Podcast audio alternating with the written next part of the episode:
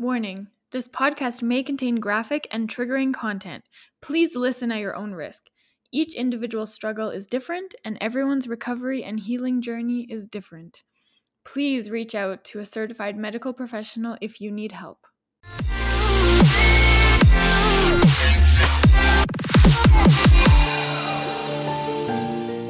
Welcome to episode sixteen of Stomp the Stigma, the podcast aimed to fight the stigma surrounding mental health through education, awareness, experiences, stories, resources, and the vulnerable truth.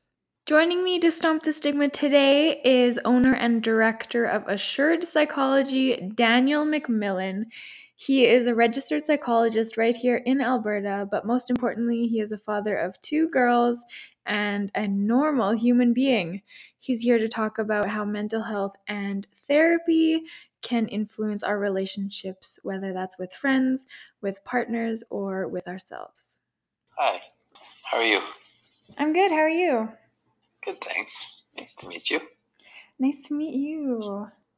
Um, I just wanted to thank you for taking the time to fit me into your schedule and sit down and chat with me. I really appreciate that. Oh, no problem. Thank you. So you're the owner of Assured Psychology, and you are a registered psychologist. Is that correct? Yes. Okay. Um, how did you get into this field in the first place? Uh, you know, I was anticipating you might ask me that, and I was trying to think of which answer to give. um, Is there more I feel, than one? I feel like they're layered. Um, okay. So, um, I, uh, professionally, uh, like if you look in my high school yearbook, it says I'm going to be a psychologist. Like I wrote that. Oh, wow. Um, so, yeah, I always knew. I always found people really fascinating. Yeah. Um, like even in my undergrad, I used to always study in the U of A hospital because I just liked watching people. I didn't do a lot of studying, but I liked watching people. Um, so, I mean, I always just, it was that or be a park board. And I always, you know, I either wanted to work with people or work mm-hmm. outside. Um, and so it just sort of went that path. But I was trying to think of like another level to, another layer to that question. And there wasn't an obvious answer to me, but I do find um, it an interesting coincidence that, uh, so I grew up in a, a big family, um, and a loving family, but definitely a family where we didn't talk about anything. Mm-hmm. Um, and now I talk to people about things for a living. Yeah. And I talk to them about all the things that I, at one point, tried to avoid, which is mostly, mostly emotion. So I find that really interesting. So I think there might be some implicit um, drivers mm-hmm. at play in that choice as well. That's sort of the shorter version. I think the longer version is, um, I guess I don't want to give both versions. Uh, I uh, some of my earliest memories were watching, were going with my father, who is a small town physician, on his rounds and talking to his patients mm-hmm. and just interacting in the healthcare system and, and seeing what what to me really seemed like really down to earth, really quality care and how to how to treat people, and and that I think has been also driving what I do for most of my life. Okay, so you have wanted to do this your whole life. Mm-hmm. That's awesome. Yeah. yeah. Wow. When I came out of my undergrad, I didn't go into grad school right away, so I actually worked doing counseling, but I was an addiction counselor for quite a long time. I worked in the schools a little bit, but then I worked in addiction counseling with youth, and then eventually went back to grad school, and then um, after grad school, worked as a psychologist. Is there a certain kind of branch or, um, I guess, section of psychology that you like the most? Yeah, um, I mean, I work in clinical or counseling psychology. Yeah. Um, but And that's my favorite by far. Uh, but I don't even like to refer to it as clinical psychology because over time, like the cool thing for me is that over time, um, people started really making sense. And what really started making sense is the humanity of us all. Um, mm-hmm. Meaning, um, and we'll probably get into this later, but we're all just suffering human beings trying to do our best with what we have accessible to us. And you know, if if I lift a massive load on my shoulders, something will eventually give, whether it's my back or my knee or my ankle. And genetically, whether it's what gives is whether it's my back or my knee or my ankle. Mm-hmm. But if I have to lift that load for a long time by myself, something's going to give. Uh, and so I, the field I practice is counseling psychology, but um, I almost wish it, it's a humanistic stance of counseling psychology is, I guess, why yeah. I'm saying this, um, that over time has has become more and more important to me. I like that. That's awesome. Yeah. Okay. I know, I know that all therapists are different, and a large part of it is finding a therapist who you connect with and you feel comfortable with. So um, I guess my question is, what is your approach to therapy and um, helping somebody in need? Yeah, so that also, almost all these questions have a short answer and a long answer, and I, I'll probably tr- attempt a short answer and then move into a long answer. Okay. I won't stop myself. Um, but I don't want to uh, uh, deviate too far. Um, so uh, the short answer is I, I practice a few approaches. My, I would say my toolkit in which I put all the other approaches is emotionally focused therapy. Uh, mm-hmm. And then I borrow a few other approaches like somatic experiencing, like C B T, um, Rogerian, but um, E F T or emotionally focused therapy would be my primary approach. The longer answer is kind of a continuation of what I was just saying, which if I can see, if I can truly see and understand and feel a person's pain and under symptoms, which is what we call mental health right now, is symptoms, is always pain, mm-hmm. whether it's sort of an invisible, chronic, hard to put your finger on, lack of something, or a, a more immediacy, acute thing like a trauma, um, or just a a piling up of different things. So for me, how I approach is I try to, as a human being, see another human being suffering um, and understand it from ways that I see are fundamental, and then help them move away from their defenses that they did at one point to survive, or to, it was their best choice at that time, to numb, to shut down, to be anxious, to panic, to people please, to whatever, um, to get big, to get small. At one point, that was the best thing that their young mind could have created, um, and help them over time move away from that into the more organic parts of themselves that are innately healing, like their core emotion, like healthy relationships, like their body, um, like their own wisdom. Mm-hmm. So I don't, when I interview staff, when I'm hiring people, I ask them the same question, but I ask them not to give me any sort of clinical jargon or labels. So I guess right now what I'm trying to do is hold myself to the same standard. Oh, I like that. That's a great idea. So um, psychological work and counseling in general often dives into kind of the darker parts of people's lives. How do you kind of separate your work from your home life, or is that possible for you to leave that at work when you go home? Yeah, again, I think there's two answers to this. Um, the, the first, you know, the, I've been asked that on, on probably every job interview I've yeah. attended, or, um, and so the first is it's very important to have ways to do so, to not carry that into your home. And um, so I've developed over years different ways. Colleagues are a really good way, a safe space to debrief. Uh, nature, I I almost always try to live where I can walk to work. This year is the exception to that, or the last couple of years. But um, you know, activity, music. Uh, but I think the longer, or, or the other answer is that I don't think you can to a full degree. Mm-hmm. Like I don't think you can bear witness to a person's pain and truly be a passenger, like truly be upfront and care, and that it just leave you because you went to the gym.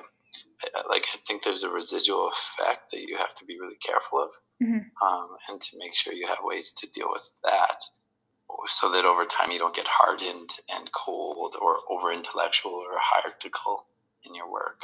Mm-hmm. So do you think it would be more difficult for somebody who has a mental illness to um, pursue a career like that?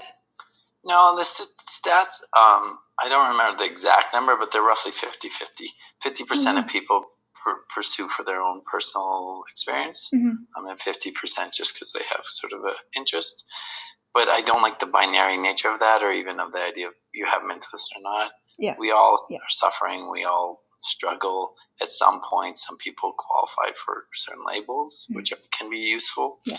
Um, I think what you do with, with your pain and your struggles, it has a lot to do with what type of therapist you are. Right. And I, and what type of human being you are, honestly.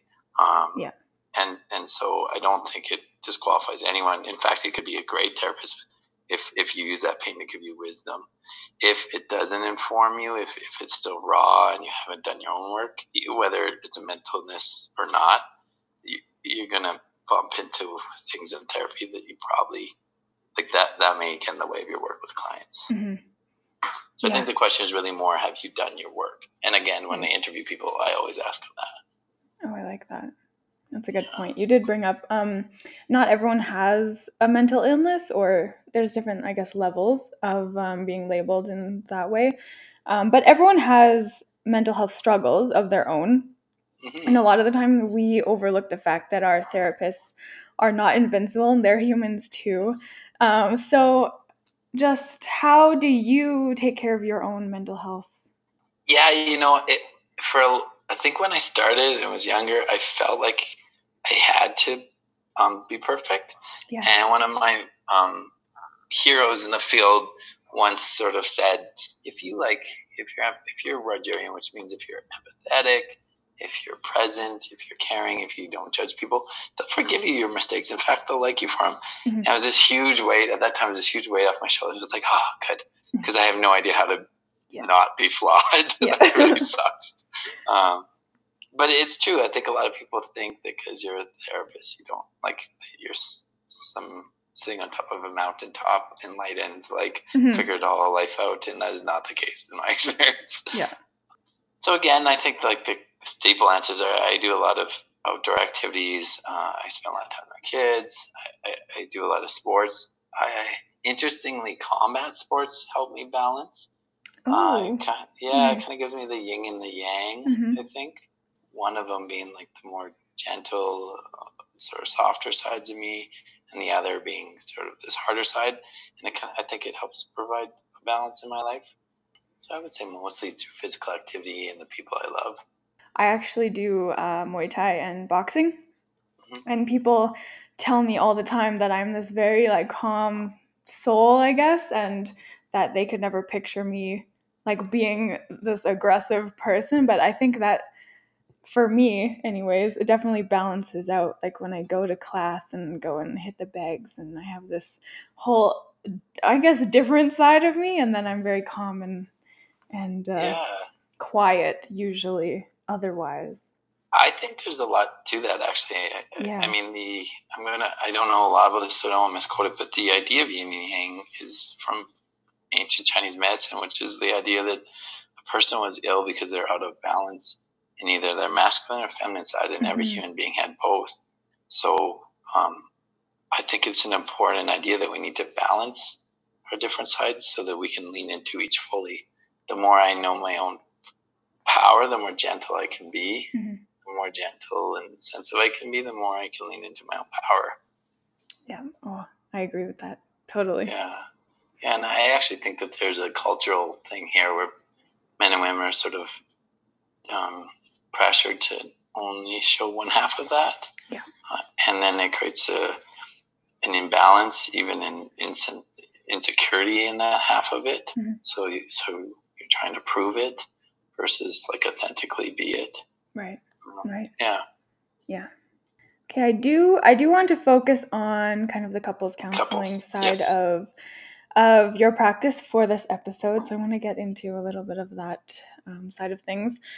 In my opinion, there is a stigma around going to therapy um, for a relationship. Usually you hear about people going for major issues like infidelity or something like that. But what are, I guess, other reasons that people would come to therapy? Um, yeah, it always, I think because I've been doing it so long, it always It sort of half surprises me when a couple comes in, or, or one person of the couple is like, I didn't think we were this bad to go couples therapy. Mm-hmm. And to, to me, I, I just hear that as like, it's like saying, I, I didn't think I was this sick to eat an apple, or I didn't think I, I had cancer, so why am I at the physician? Mm-hmm. Like, like, I, I mean, I, I think it's just because it's my world um, that I live in, but yeah, um, yeah there's such a, it's so weird that there's a stigma, because all relationships struggle, because all human beings struggle. Mm-hmm. Uh, and so, of course, some support would be a useful idea. Um, but yet there's this idea that if you go to couples therapy, you're either on the brink of divorce, someone had an affair, or you, um, someone's about to tell you you're going to get divorced. A lot of usually men walk in saying, like, is she going to drop some news on me? Like, um, it's not the case. I would say the majority of people that come to couples therapy, while there's a good chunk that are on the brink of those things, the majority have just found that the, what they're doing isn't working for them in the times it needs to work for them. Mm-hmm. So the reasons people come to their couples therapy are pretty simple in my mind.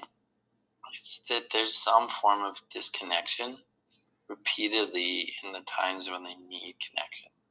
And it doesn't mean every day, it doesn't mean on the brink of divorce, but in the times, I'm going to back up a little bit, but human beings are hardwired to be a pack animal and to lean on each other. It's right. It's why it's the main determinant of our health and our happiness is our connection to other people. This idea that we're independent is a false sort of Western idea. I mean, Harvard just showed that the best predictor of how long you live in this life, your mortality, isn't how many apples you eat or how much exercise you get or your genetics. It isn't how much you smoke, believe it or not, or everything that we know not to do. I just took vitamins before this. It's not that. It's your childhood and then significant romantic relationships. Because when you take the wolf out of the pack, its nervous system goes haywire. If the wolf lives like that, it doesn't do so well. Mm-hmm. So when human beings feel disconnected in our moments when we need our partner, our moments of joy, our moments of hurt, our moments of loneliness, if we feel like that and we can't reach them and be responded to, or we can't let that in, our relationship struggles in some way. Sometimes that looks like conflict. Sometimes that looks like not saying anything and just two ships in the night growing apart. Um, and that's really the... the thing that drives people into couples therapy. Affairs, divorce, you know, all these things are sort of the snowball rolling down the hill pretty far at that point. Mm-hmm. So sort of symptoms of disconnection. So how does a couple know when they should try therapy or when they should just end the relationship? Yeah, I mean, that's a hard question. And a lot of people have differing opinions about this. Mm-hmm. Um, I'm a big advocate that you should try. uh, um, if there's anything left in you that wants to turn to that person and wants that person to turn to you, and I don't mean like out of defensive hurt, you're like, no, I don't want to need them. But if that part of you is truly dead, you, you're completely apathetic to this person, empirically that's a hard place to come back from. But everything outside of that, it's worth trying. And even that can be worth exploring. Are you just shutting down and you're numb? Or are you genuinely switched off for this person, truly? Mm-hmm. Uh, yeah. So I, I'm a big advocate that people give it a kick, like get kick if they can. That said, there's some disqualifiers. If there's ongoing partner violence, intimate partner violence, right. If there's abuse, that's not a time that therapy is useful um, because you can't ask a person to be vulnerable and open up to someone that's abusive to them. I want to be careful with the word abuse because I think it's misused a lot of the time. People mm-hmm. throw it around. Um, but true intimate partner violence isn't just situational. You know, something bad happened mm-hmm. once, but ongoing and the person's unsafe sexually, physically, financially, um, even emotionally to some degree. Um, then it's not a time for a couples therapy. It's a, it's a time to make sure you're safe and, and to create a plan of how to leave the relationship safely. Mm-hmm. safely. Do you ever see couples that they come and sit down in front of you and you it's, it's clear to you that they shouldn't be together? Does that ever happen for you? If that happens, then I should not be seeing them as a couples therapist. Okay. Um, so uh, if I'm forming an opinion about that, I have to be very careful of that. It means I'm not actually yeah. seeing what's bonding them, connecting them. Right. My, it means unless, again, there's, you know, un, unless those things I said, unless there's some form of unsafety, true unsafety, the lack of safety, and, or a person's genuinely, genuinely done, which isn't that they shouldn't be together, it means that that person's, it's called a burnt out pursuer um, most of the time. Um, but other than that, if that's my opinion, I need to consult, I need to think about referring them. Because my job, and this is, there's the reason I started um, calgary couples dot com and uh, in the couples part to be such a big part of Assured Psychology is just because at that time I couldn't find a good couples therapist. And it is so important, so crucial, and there's so much bad, uh, you know, myths and bad practice. And like, I think it's eighty percent of people that say they'll see couples have no formal training in it. Um, and even of the, like the modes that exist, the, the modes of practice, methods of practice, um, there's really only one, maybe two that are empirically higher than fifty percent. Like the rest are bad, terrible odds. So my point being, a lot of, if you think that someone's sitting there like a judge trying to decide who is right and wrong and then get you to see it, mm-hmm. that's not actually useful couples therapy in my in my mind. Couples therapy is looking at how people disconnect the dance they're doing, that when they're trying to protect themselves, you know, they do this and that does this, that person, that person does this, you know, so classically, one person feels the disconnect, they get big, they criticize or get angry. The other person feels the lack of safety, they shut down and pull inward and get quiet. Mm-hmm. That creates distance, that makes the other person protest and get more critical or get more intense. That makes the other person feel less safe and like they can't do enough right and they pull back further. Those are the patterns that people need to see and then learn how to reach from a different place. And truly, in that dance, it's fifty percent. You get fifty percent of all responsibility and blame. There's no more, no less. Anything outside of that and someone's judging you, it's not. I don't believe that to be useful. Mm-hmm. So how how can therapy um, help a relationship that involves uh, mental illness, whether that's in one partner or in both? Yeah, that's such a big question. Um And so uh, I would say both for relationships and for family work, mm-hmm. when I've done both, um, I've never or I haven't often used used the opportunity when the other person comes in as a chance to sort of teach that other person how to support this person, mm-hmm. um, believe it or not. And, I, and there's others that would definitely do that and disagree with what I'm about to say. I see it as an opportunity to Um, impact the relationship so that that person can voice to that person what they need, that person can hear it, that person can voice back how overwhelmed they are, how tired they are when that person, the other person's resource. Now I'm making it confusing. Um, so when a couple comes in and one person is struggling with whatever, anxiety, depression, or both, uh, I, I take a fairly non-pathologizing approach, so does E F T. But I sort of work it into their cycle. So like the example I just gave you, um, maybe instead of critical, which, which isn't diagnostic, maybe that person actually gets intense rage or, or threatening behaviors um, or alternates. They threatening behaviors and then pull away and leave. Um, maybe the other person stuffs their feelings inward so often, so much, and can't be seen as all alone that they start to feel very down and very helpless and depressed. Yeah. So for me, helping to understand the mental illness and the, and the label of that into their dynamic, because it's sort of a, it's something they bring into the relationship. It's also something the relationship either helps or hinders, um, and there and it plays a role in their dynamic. If this makes sense. Mm-hmm. So I don't have a simple answer. Yes, self-care is very important for both partners. Right. Yes, setting boundaries is really important. Yes, uh, you know, having outside support, seeing professionals when you need, all that stuff is helpful. But, but I, again, I'm very hesitant to the idea of one person is the broken one and one person is the fixie, and let's give suggestions to the fixie to help the broken one. Right. Um, I think that understanding how this dynamic plays into the relationship Um, and helping them learn to change that is sort of fundamental to to truly a, a holistic and wraparound approach for mm-hmm. someone that's struggling with mental illness. Uh, and, and empirically, this has been shown. Uh, like a healthy relationship greatly people's mental well-being. Yeah. Um, oh, I yeah. like that a lot. So I don't think I'm answering your question, but I, but I, I'm explaining why I'm not answering your question. No, I like I like that perspective of um, getting partners to kind of work together and understand each other, rather than having one person come in and like try and fix the other person. Like that. Yeah, I'm. You know, I call it the fixie fixer, and I've fallen into that dynamic before. I've mm-hmm. been the fixer and, and brought on a fixie. And really, are they more ill than I am? Ill? Are they, are they, or is it just not our stuff exactly, showing up yeah. differently? Yeah. Um, I picture couples like a room full of broken plates. You know, we kind of find ones that that we fit, just correspondingly different. We make a bigger plate. We also poke each other very, very much. um, so I, I think we all kind of come into this with our own stuff. We find people yeah.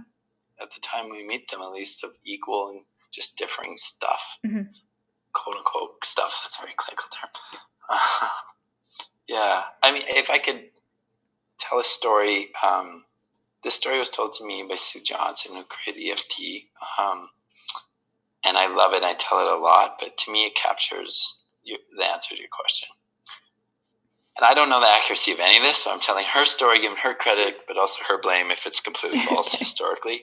But apparently the Celtic people at one point, she's English, um, but she's told the story that the Celts at one point had this philosophical view of life, that life was being in a dark tunnel, warring dragons, many of which were immortal, meaning you, you would eventually lose to them, you would die. And they believed at that time that the purpose of life was the battle.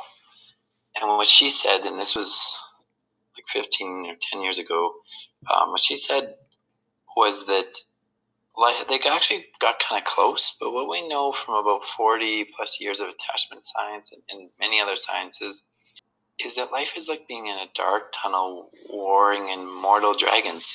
Many things you can't defeat, your own death being obvious, illness, the death and illness of everyone around you, mm-hmm. but also world events, COVID, COVID, for example, your past in some ways, your partner stuff, in-law, like there's so many things, housing prices, whatever the stress is, babies. And it's being able to reach out in that darkness and find the hand of the person you love. And when you can do so, it changes the entire experience of that battle. You will still eventually lose. You will still succumb. But to know you're not alone changes your experience of that battle. And so when I sort of think of what couples can do to support each other, to me, that is the fundamental thing.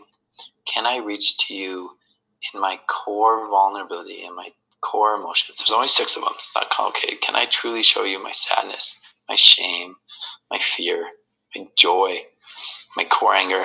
Can you hold it and be there with me? And can I do that for you? And it turns out when people can do that, they do okay. Knowing we're not alone is so crucial. And we under we kind of downplay that in our culture, at least. I know that sounds simplistic, but in my experience with people, that's fundamental. Do you want to hear my not so clever version of that story? It's kind of crude. It's mine. So hers, that's, this shows the difference between her and I. She's much smarter. Um, I picture like you're driving. I live in Cochrane, so I picture like someone's coming up to Cochrane for an appointment or come from Cochrane, Calgary or whatever. And they take separate cars and one car rolls poo, poo, poo, into the ditch. And and another, you know, you pull over and you run out and your partner, you're, are you okay? And your partner's sitting there and their arm's broke, but they're, They're, and they're trapped, but they're okay. They're not in life-threatening situation. They say, yes, I'm okay. My arm's broke, but I'm okay. And you try to get them out, and you can't. There's no way to get them out. You say, okay, well, I've called the ambulance. I've called the fire department. I called nine one one. They're coming. It's going to be about fourteen minutes. They say, okay, good. Okay. And you say, okay, I'll see you at home then, honey. I'll see you in a little bit. And you get in your car and drive away. Like, that's preposterous, right? Yeah. But you can't change it. You can't fix it. Yeah. But we, we just know that being there matters. Yeah, that's my best eloquent version. I like it.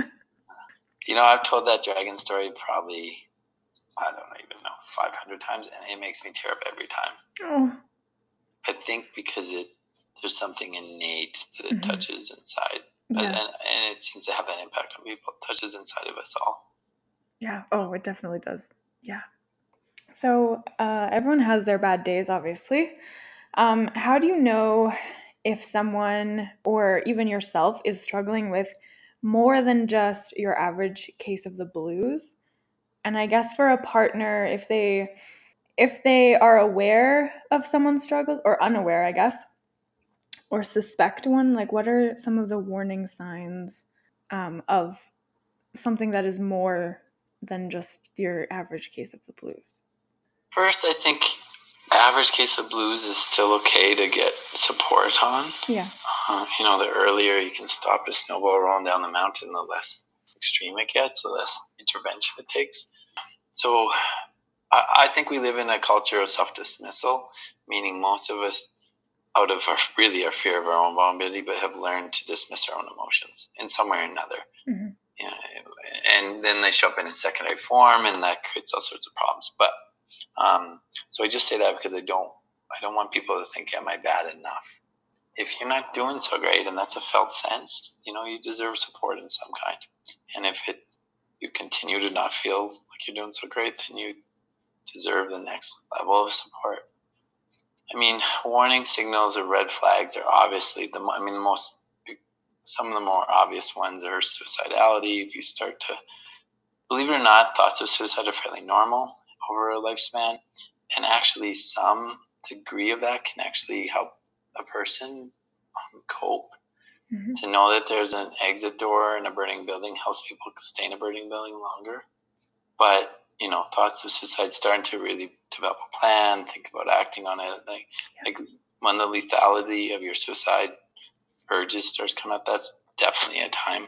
But it can, I mean, I don't want to list all the D S M, but there's, you know, any sort of form. If you struggle to really get out of bed, struggle to find joy in life, if you're having panic attacks, if you're, you know, not feeling like, you know, you live in your head the entire life, you're drinking to cope, smoking to cope. Like, I, I, it's a giant list, but I think something in all of us has a sense of when we're not living from our, like, a peaceful place.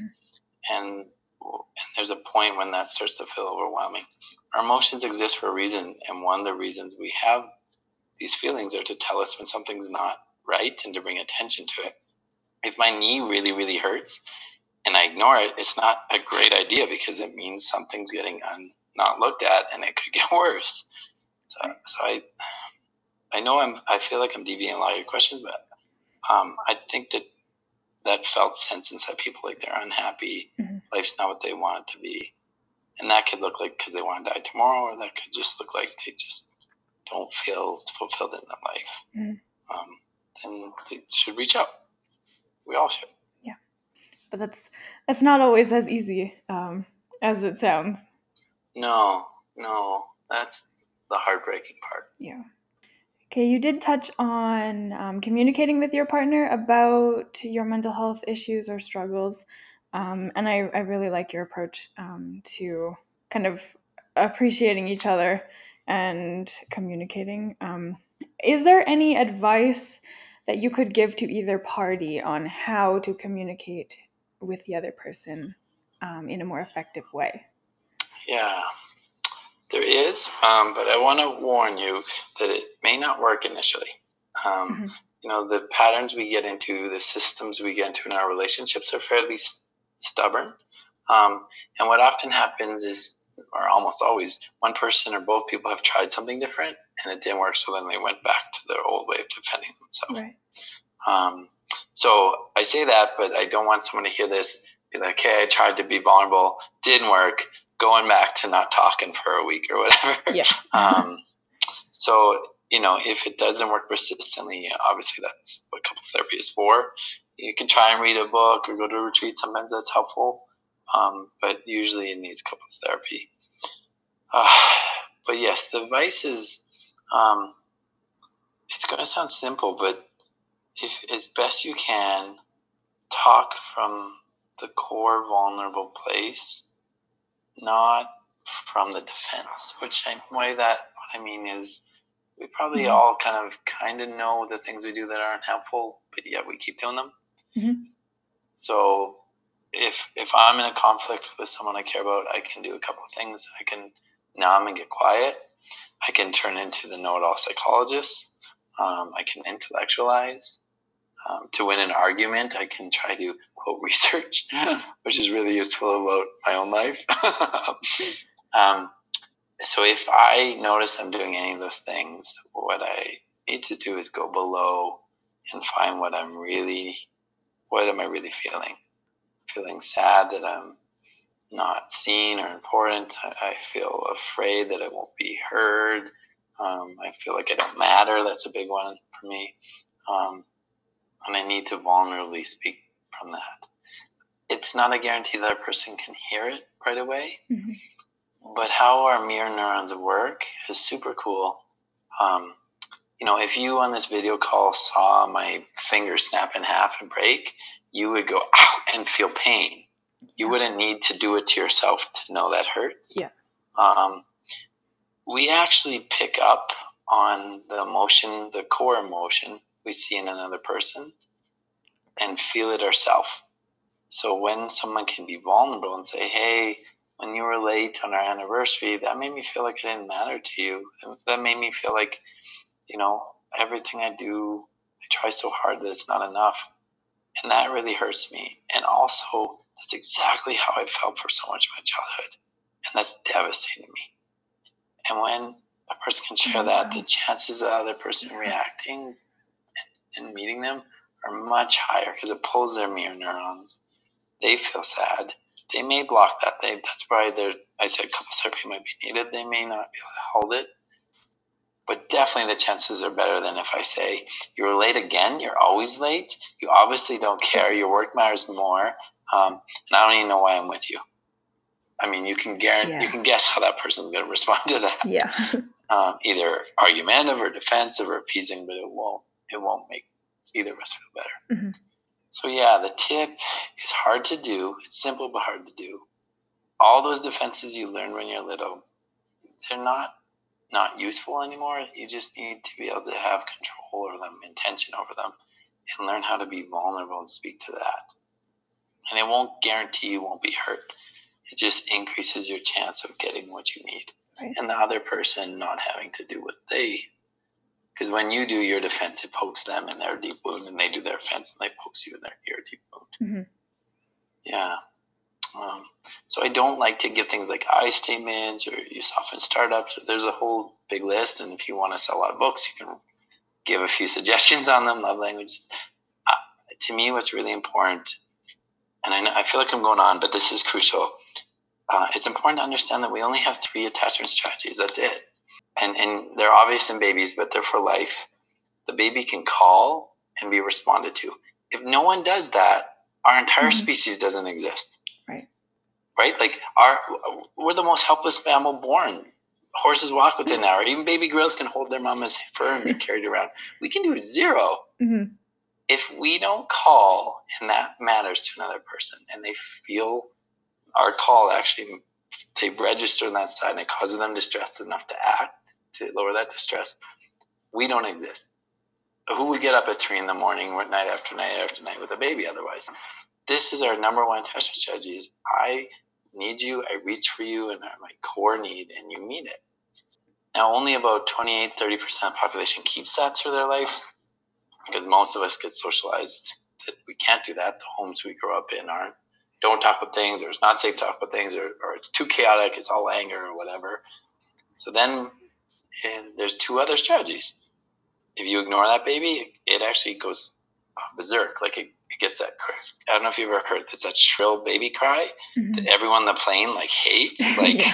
um, it like, I always felt like it literally felt like it was cutting me into the bone. Like, like, like it's impossible to ignore. Mm-hmm. Um, it, um, so they do what's called protest. And if that gets ignored still, they actually shut down, look like they're asleep with their eyes open. They totally go inward and withdrawal. Oh, wow. Yeah. So these are only two, three strategies. So you can see this in grownups. Can I tell you, like I just said, hey, this really hurt, or I'm really lonely. Can I show that to you um, as my reach? If not, which most of the population unlearns, then Uh, you know, I've got two strategies left, and people tend to adopt one primary strategy. I get big, I protest, you know, I, I get really intense, or I get critical, or I just come forward, or um, this is when people are called quote unquote needy, and I put that in quotations, um, you know, or I overtalk, or I'm going to plan every detail of life, or I get really anxious, mm-hmm. or the energy is a forward moving energy, or I go inward, I shut down, I numb, I, I, I you know, distract, I, I maybe I have to use substances, or maybe I just do it myself, but I just mm-hmm. go inward and shut down. We all have all three strategies inside of us, but people adopt a primary one, um, and sometimes people adopt a combination of them. So is there a difference between, I guess, healthy and unhealthy communication? Yeah, for sure. Um, you know, uh, yes. I mean, I guess you kind of gave an example of that already. But yeah, I think, and again, it's like there, there could be a giant list of ways to unhealthy communicate, mm-hmm. but ways in which you're protecting yourself that aren't actually bringing you any closer to the relationship. Right. Um, you know, and I don't want to, I mean, there's obvious ones like attack or anger, rage, criticism, but there's also the other half of the coin, numb, quiet, shut down, walk away. Like, so sure, anything that detracts from your relationship is not a healthy communication way. Mm-hmm. And I think, well, at least for myself, what I got lost in for a long time before I learned all this was, which was worse? Well, my way was just getting quiet or going in my head, so that's not worse. At least I'm not the person yelling in Safeway. That person's the bad guy, not me. Right. Right. Yeah, they're just different. Mm-hmm. So is there a difference between, I guess, the way you should communicate with a partner who has mental health issues versus communicating with someone who doesn't? Or with, is that all the same? No, it's the same. I, I mean, I think in a partnership, we all have a responsibility to be as best we can sensitive to the other person's stuff. We're not responsible for the other person's stuff, and we're not mind readers, and that's a big pitfall that yeah. people fall into, is expecting that person to just know. You have to actually tell someone what you need. Yeah. But we do have a responsibility to be sensitive to their stuff, and so, you know, whatever that looks like, it, it could look like someone's struggling with depression. It could just look like someone's, I don't know, in the middle of their residency to become a physician and they're totally burnt out, like, or, or whatever, like. So, so no, I don't. I don't think it's any different. Just the degree in some moments is different. Mm-hmm. Mm-hmm. So, a part of uh, supporting someone who is struggling with mental health issues, whether that's in a relationship or not, um, is having those difficult and honest conversations. Um, do you have any tips for people on how to approach those difficult conversations in like a more respectful way? Yeah, I think um, the thing we're all tempted to do is to speak about you and not mm-hmm. I. Yeah. And so just talking to your own experience. You know, Alana, when you did this last week, it's still been bothering me. I've been feeling blah, blah, blah, blah, blah. Like, um, and what I really need is this. Um, okay. So I, I think, again, just trying to show up from your vulnerable self, rather than your defended outer crust, because that can that can really further the fixie fixer. You did this. You're really not doing well. You're really broken. Mm-hmm. You need to go get help. This is all on you. I'm once you do that, I'll I'll it'll be okay. But I'm not telling you how terrified I am, how scary it was to watch you do that, or right. how you know how overwhelmed I am. I've become the hospital visit you every day for two weeks.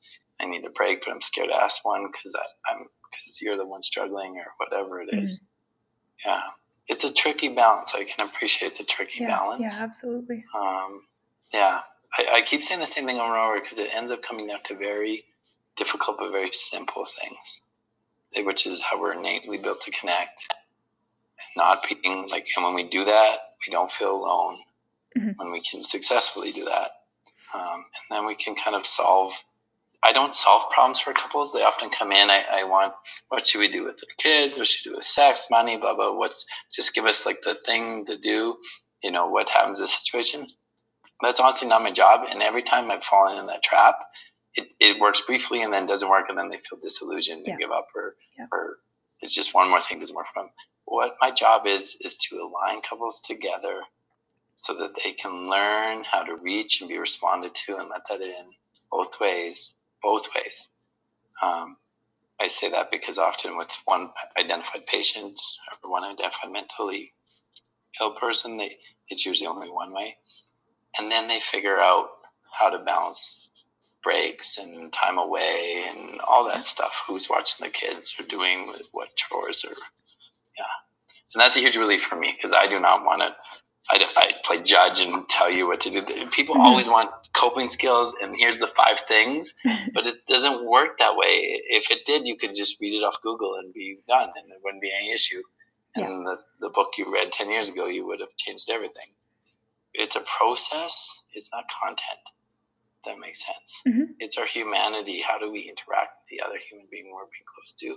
How do we get our needs met? And when we can't, then what do we do with that? And my job is to figure, help people find a way to have those bonding conversations, and then yeah. they resolve it. And it's really cool when they resolve it. Like at the end of couples therapy, they talk a lot. I don't talk that much, and they figure out cool stuff. And, and I would never think of it. It would never, it would never ever cross my mind to create a spreadsheet for this or whatever. You know, but it works for them. Yeah. So, so I'm really glad I didn't suggest doing it a different way, because mm-hmm. it wouldn't have worked for me.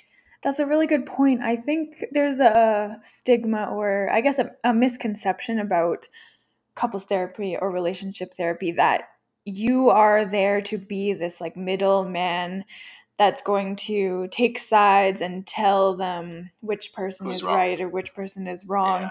Yeah. Um, yeah. And that's that's not how it is at all. Yeah, it should. It's it's not that way with some approaches. Some some approaches, some therapists may still practice that way. Um, mm-hmm. But in my mind, and speaking for mostly folks therapy, that's not useful, um, because that's part of their dynamic. One mm-hmm. person needs to be right. One person has to, you know, be the tail between the legs, wrong for a couple of days to keep peace. Like, yeah, it, I can't remember the saying exactly, but basically, you know, if if you want to be right in a relationship, you, you're not going to be happy. Like, like yeah. Um, yeah. It's really not about that. But I will say about your point, a lot of people come terrified of that. Mm-hmm. In, in my own experience, seeing it, it often seems to be men come in really scared for that, um, or scared that they won't have the tools asked of them. Um, but yeah, often someone comes in really scared that they're going to be told that they're the bad guy. They're the fault of relationship mm-hmm. struggling, which is really shaming. I guess stemming off of that point, if you or somebody is interested in starting therapy or trying therapy and their partner is not not interested at all, how how does somebody approach that situation? Yeah, that's hard. It's really hard. Um, and it happens a lot. Mm-hmm. You know, you can lead a horse to water, you can't make it drink. It, it's really hard. I, I think... Yeah. Trying your best to have honest conversation with why, why you really want to go to therapy, um, how worried you are for the relationship, or, or what's driving you, and in, and I don't advocate for this except for in some more extreme cases. Sometimes a boundary has to be set. You know, like when you were saying, like, should people try therapy before divorce? Like I said, most times, yeah. Um, sometimes a boundary has to be set that, you know, it, it's this, or I, like I'm, I'm heading out the door, like, will you try? I don't suggest that people use that as a tool immediately. Like, mm-hmm. um, and I think also on the flip side, to be fair to that person, trying to be open to hearing their hesitations, because um, there's usually some secret ones, like I'll be judged, or I'll be the bad guy, or I won't know what to say, or, you know, or, or uh, I'm a really private person, and it's going to be weird to let someone in, or I don't want to talk about sex, or whatever it is. Mm-hmm. Um, yeah, but that's a hard scenario. It's, re- it's really hard mm-hmm. in my in my experience, but it, it, it's totally a biased view because I only see people that come. I don't see people that don't come. But in my experience, a lot of people come when one person doesn't gently suggest it. It's when one person has to insist. It's kind of um, an ultimatum. Well. Hopefully or not, not, not quite that far. but, but on occasion, couples that show in an ultimatum are, are often at a place where it takes more work. Right. Um, where couples, when one person just said, "I just, you have, I really need you to hear me. I really need to do this," and another says, "Okay." But mm-hmm. yeah, sometimes it's ultimatum. Ideally, it's that they, and and maybe this is changing as the world changes. Someone says, "You know, this could really, like, we're good, but we could be better. Mm-hmm. Let's let's let's figure that out." I love those couples. Those couples are so easy. I love all couples. Like, they're all really great. I shouldn't say that. The longer a pattern develops, it's like a cancer. Yeah. The more it takes over, the worse it is. The right. harder it is to remove. Yeah, yeah. So obviously with the pandemic, there's been a lot of stress on relationships. Um, we've heard divorce rates going up and all of these things either making or breaking relationships. In your opinion, do you think that the pandemic has created destructive issues in relationships, or has it just brought kind of hidden issues to the surface that already existed? I think it's done a few things. Mm-hmm. I think it's, you know, it's an obvious stressor that's added mm-hmm. onto a relationship. So, you know, um, everything has a, a, a tipping point. Like the amount of pressure a bridge can hold, there's a limit on that, right. you know? Mm-hmm. And if an extra hundred pounds shouldn't make a difference, or extra thousand pounds, but how close to that edge or that limit it is will influence that. Right. So I think for a lot, it's an obvious pressure that has exacerbated a lot of people's issues. Also, a lot of the ways that people naturally coped. And again, we're a packed animal, yeah. and online isn't the same. It's it's it's good to not give up interaction, but it's not the same shared space in person. I think some of the ways we naturally cope mean that none, that we're not able to s- support our self-relationship like we used to. Right. Also, for a lot of couples, uh, there's not much distraction anymore. You know, if you are away three weeks out of four every month, um, you know, you have a certain type of relationship. It doesn't mean a bad relationship. Mm-hmm. But, but being home all four weeks yeah. will definitely change that relationship. Yeah. Um, But for some couples that kept busy or kept away from each other or filled their lives, to be just sitting in the same space day after day. So, I, you know, I don't think it's created anything. Mm-hmm. Um, it's added stress, which on all, all the, everyone, which is, you know, people have either came together over and faced that dragon or, or slowly separated. Um, and then, in the, and since all couples have existing issues, it can definitely... like the fault lines, that's where the cracks will happen. Um, so it's shown up, like couples I think are noticing those more now. Mm-hmm. Yeah, that's so I think it's just fast forward timelines and dealing with issues to some degree. That makes sense. That makes sense. Yeah. Okay, I have yes. one last question for you um, that I like to ask most of my guests. Um, Is there a stigma or a misconception surrounding mental health that bothers you the most, or that you hear most often that isn't true? Oh man, I could talk about uh, just this question broadly. I could just go off on it. Um, yeah. Yes, but it's different from most people's. Okay. So um, with mental health and with addiction, the original model was what is called a moral model, which is um, it's because you're bad. Okay. Mm-hmm. So it's why we lock people up, is they're bad. You know, so for a long, hundreds and hundreds of years, that was the model. You're weak or bad. That's obviously ridiculous. Um, so then we move to the um, emphasis on the biological model, which is helps defeat the shame of bad mm-hmm. to it's biology. It's it's my brain. It's neurochemical. However, that's shown to be quite simplistic. That's an influencing factor for sure, but it's. You know, our brains are social beings and they're also environmental beings. I mean, this conversation is happening neurologically. So it's more complicated than just that. But I think that offered for a lot of people, and I want to be very, very clear about this, A, there's legitimacy to, to that influence, um, including medication. And B, it offered people shame, the, the break or, or moving away from the shame of what's wrong with me, I'm, I'm broken, I'm wrong, why can't I be like everyone else? Which is, I think, really important for those people. And often they hold it like a lifeline. Problem is we can't stop there. We have to understand it more nuanced. And that's why at the beginning I talked about our humanity, because that's what I learned. When I when I first started working with people, you know, being less secure, I, I, I wanted to follow the model our culture gives, which is um, you go see the person, they tell you how to fix it, you fix it, it's gone. Mm-hmm. Um, So that means you as the fixer needs to just be able to eliminate this thing, needs to tell them clearly what it is, and here's the steps. But our humanity is way more messy than that. Uh, you know, like our, our minds particularly, uh, and our ways of being. So at first I grasped onto really concrete ideas.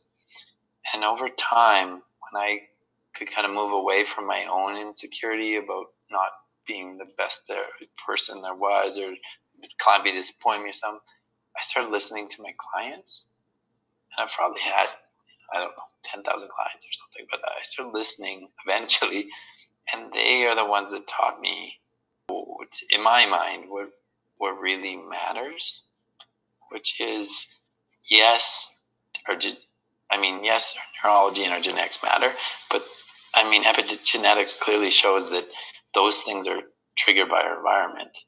You know, we have a lot of genetics we don't express. Yeah. So what they started showing me is that their, their mental health struggles are often symptoms of pain, either current pain or historic pain. And the way that they dealt with that pain, which now shows up as symptom, actually maybe helped them at that time, was the lesser of evils. And that the fundamental things that human beings need are, we need relationship, we need to feel cared about and safe and not alone. We need to be able to feel and express our core feelings, all six of them. There's only six. And one of them, surprise, joy, shame, fear, sadness, core anger. We need to be able to feel that, express it, and matter to another person. And when I sit with people, sometimes there's obvious injuries, which I call the car crash injuries, like you broke your femur in a car crash. You know, you had this obvious, terrible trauma happen to you. A lot of times it's the lead pain of our lives, which is the thing you ingested every day that you didn't know. You don't know why you got sick. Um, but the lead pain actually determines the injury of the car crash. You know, the the best determine how long a trauma, a sexual assault trauma, how, the impact it has and how long that lasts for a person is what was the response of the caring adults within the, in their life. Mm-hmm. How did they attach it? So I think the thing that I want people to understand is to be able to see past the simplicity they're sending without adopting more shame. Instead, adopt compassion for their humanity, that we all suffer, that it wasn't your fault it happened to you. No, you were doing the best you can. But to begin to honor your pain now, the little bits you can, so you can begin to let go of it. Mm-hmm. Rather than have to keep defending it in these ways that no longer serve you and keep replicating it into your life. And then, yeah, you di- you're diagnostic, like you qualify for pathology sometimes, or you're just not, you know, your best self and not happy. That's the piece that I... And I don't know how good a job I did explaining it, but I think our, our field is far behind on this. Not all, but I think so. I think psychology is so insecure that it's not medicine and came late to the party, that is trying really hard to be seen as a science, that we've forgotten the, the humanity part. Mm-hmm. Um, and I mean, that's pretty critical. I, I'm sure there's a lot of people that would agree with what I just said, but um, that's the piece I want people to understand is just the Buddhist form of, of suffering is pain times resistance equals suffering. Without resistance, there is no suffering. There's pain. Yeah, you still get hurt. But it's only in our resistance to that suffering, that, or that pain, that we create suffering. You know, I can stub my toe and it hurts. If I stub my toe and then I bite your head off for it, I'm going to feel terrible after. I'm going to suffer. You're going to feel terrible after. Um, yeah, my point is to begin to honor our pain of our humanity, and where, and we all have been hurt. So rather than boxes of I am or I am not this, or I did or didn't have trauma, or I did, like instead, one of my favorite quotes is, no one gets through this life unscathed. In what ways did those invisible hurts, and they aren't always what was there, they're often what wasn't there. Yeah. You know, who did you lean on? Who was there for you in your dark moments, when you were sad, when you were scared? No human being is comfortable with all core emotions. That means no parent is. And as a parent, this makes me sad to say, but it's true. That means we won't always be there and responsive to our kids as they need us to be, which means, and if they can't talk to us about that, we can't repair it, they'll internalize it. They'll figure out their own meaning, and it'll be about themselves. Mm-hmm. And they'll, and they'll find their own way to cope. So I just want people to see their humanity compassionately and weave that into their understanding of their symptoms, not either or. And know that there's no shame in that. We're all, we're all exactly the same. We all have the exact same amount of worth. We're all hurt human beings trying our best. Some people had a harder hand of it. And so their struggle. Mm-hmm. See, this is why I love this question, because it is different every time. Mm, it's a great yeah, question. I like that answer a lot.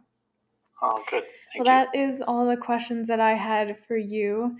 Um, is there anything that you wanted to touch on that we didn't? I mean, I find interviews challenging because I want to hear your perspective yeah. um, on what I shared. I feel like I just rambled a bunch. So is there anything you want to share?